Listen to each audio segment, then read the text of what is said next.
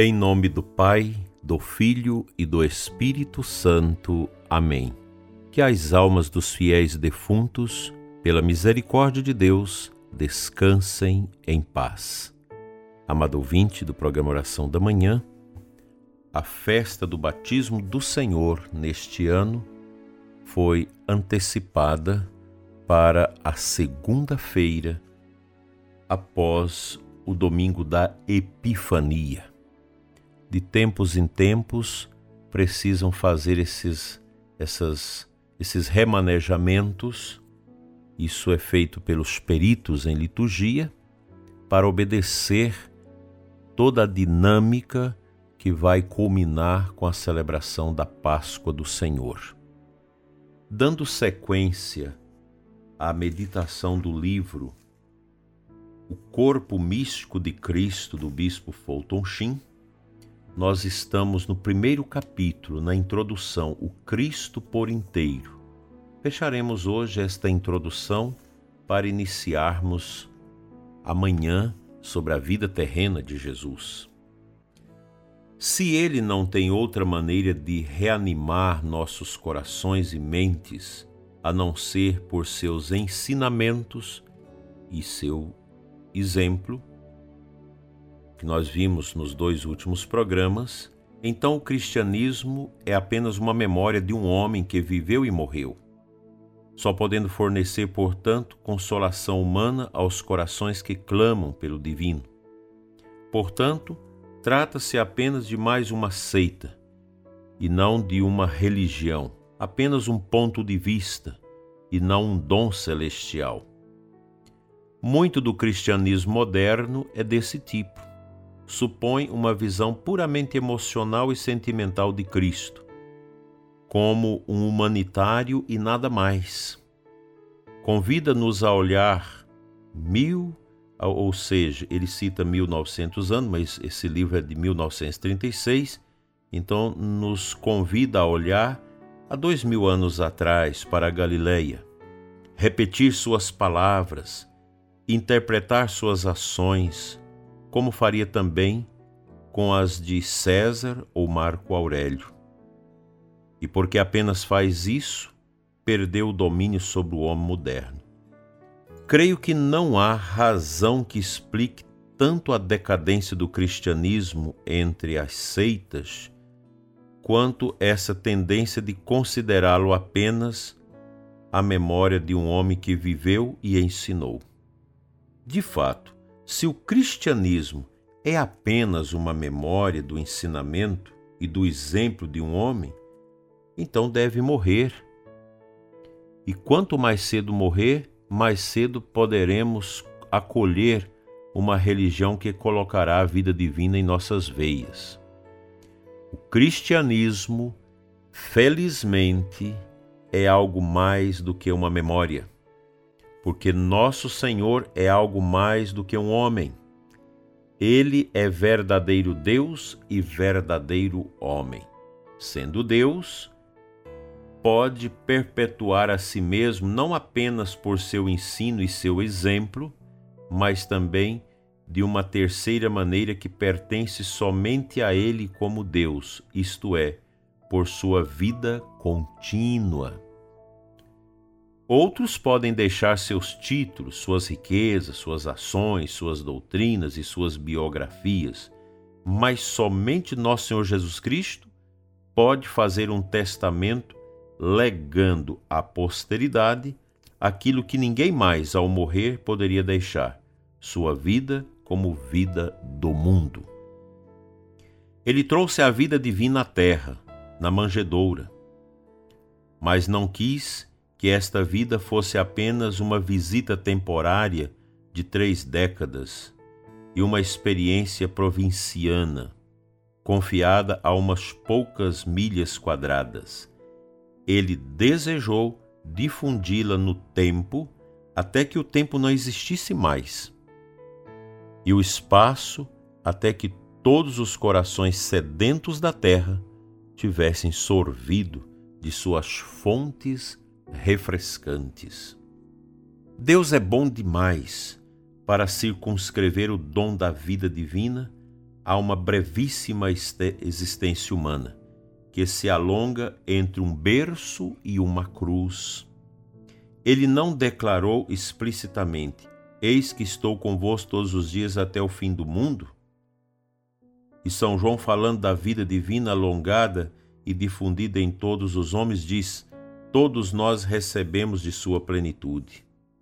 É a plenitude dessa vida de Cristo, pulsando e palpitando neste exato momento em milhões de almas, que dá carne e sangue aos seus ensinamentos e seu exemplo.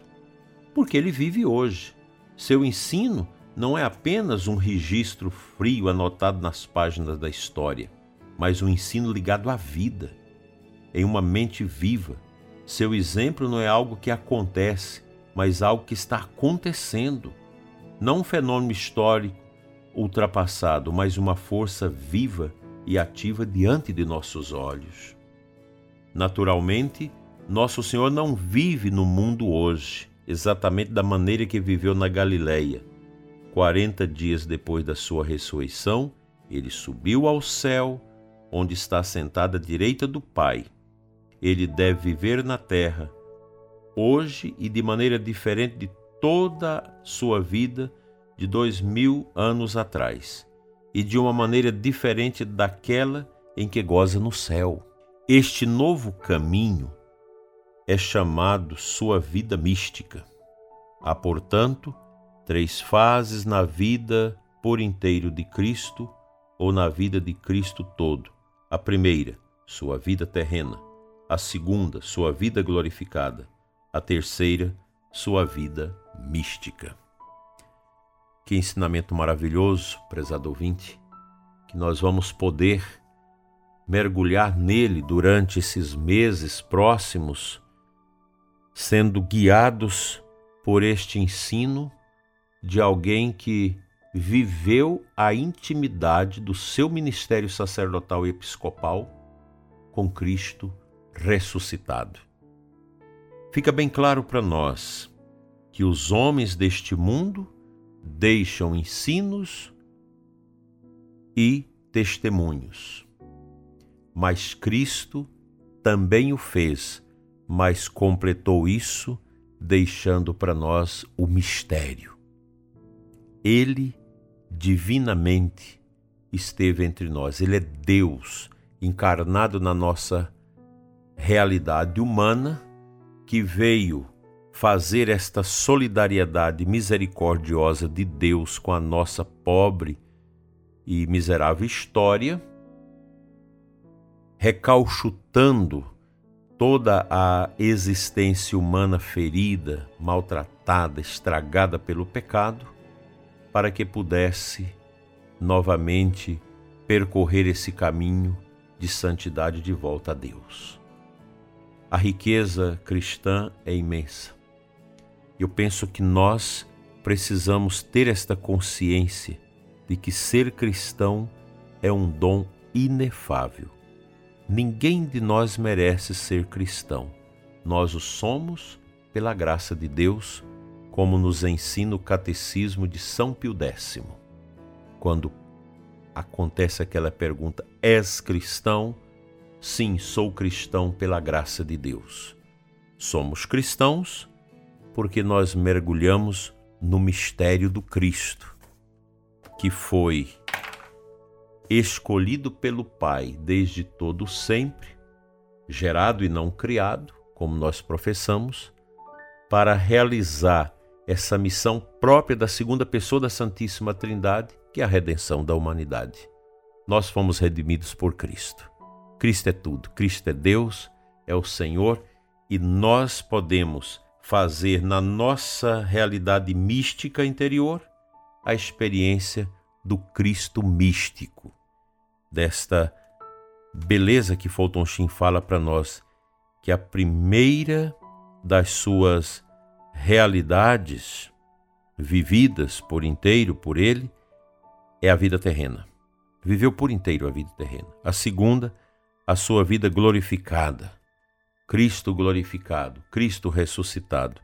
E por último, a sua vida mística. Ele está no meio de nós através desta realidade mística, o seu corpo, a sua igreja, que é revestida desse mistério que revela para nós a presença dele no nosso meio. Isso não tem preço. Essa é a nossa fé cristã, que nós queremos professar até no último suspiro do nosso corpo neste mundo, pois queremos mergulhar neste manto místico de Cristo, que é a sua túnica, a sua igreja celeste, no dia da nossa morte. Que Deus nos ajude a viver esse caminho de santidade.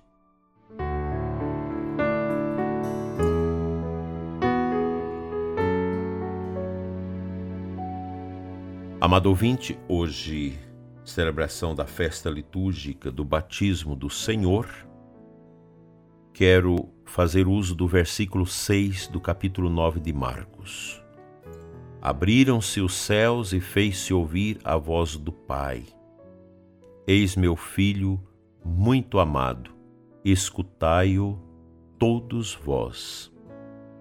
Esta cena muito bela, ocorrida ali no Rio Jordão, naqueles dias em que Jesus veio de Nazaré da Galileia e foi por João batizado.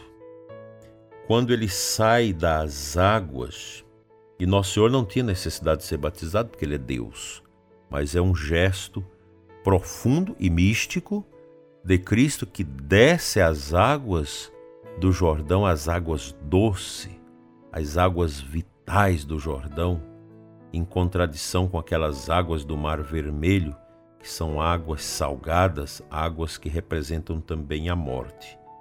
Moisés passou por aquelas águas. Jesus, o novo Moisés, passa agora pelas águas do Jordão, onde foi feita a conclusão da travessia do povo de Israel em busca da terra prometida. Moisés não chegou ali, foi antes chamado, por Deus.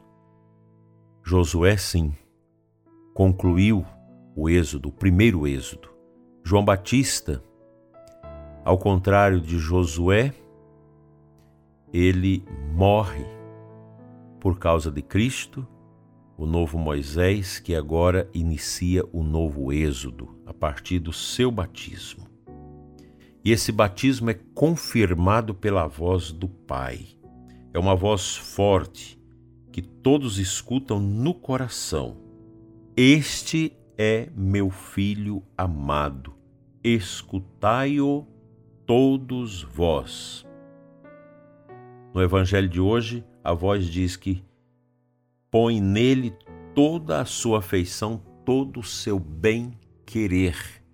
É a confirmação do Pai no início do novo êxodo, do segundo êxodo, que vai ser realizado por Cristo, concluído com as águas que brotam da, do seu coração na cruz, da sua entrega definitiva por nós. O novo êxodo conclui ali no sacrifício redentor de nosso Senhor. Não precisamos mais oferecer os sacrifícios dos animais, porque Cristo se nos deu por completo. Quanta bênção, quanta beleza na celebração litúrgica de hoje.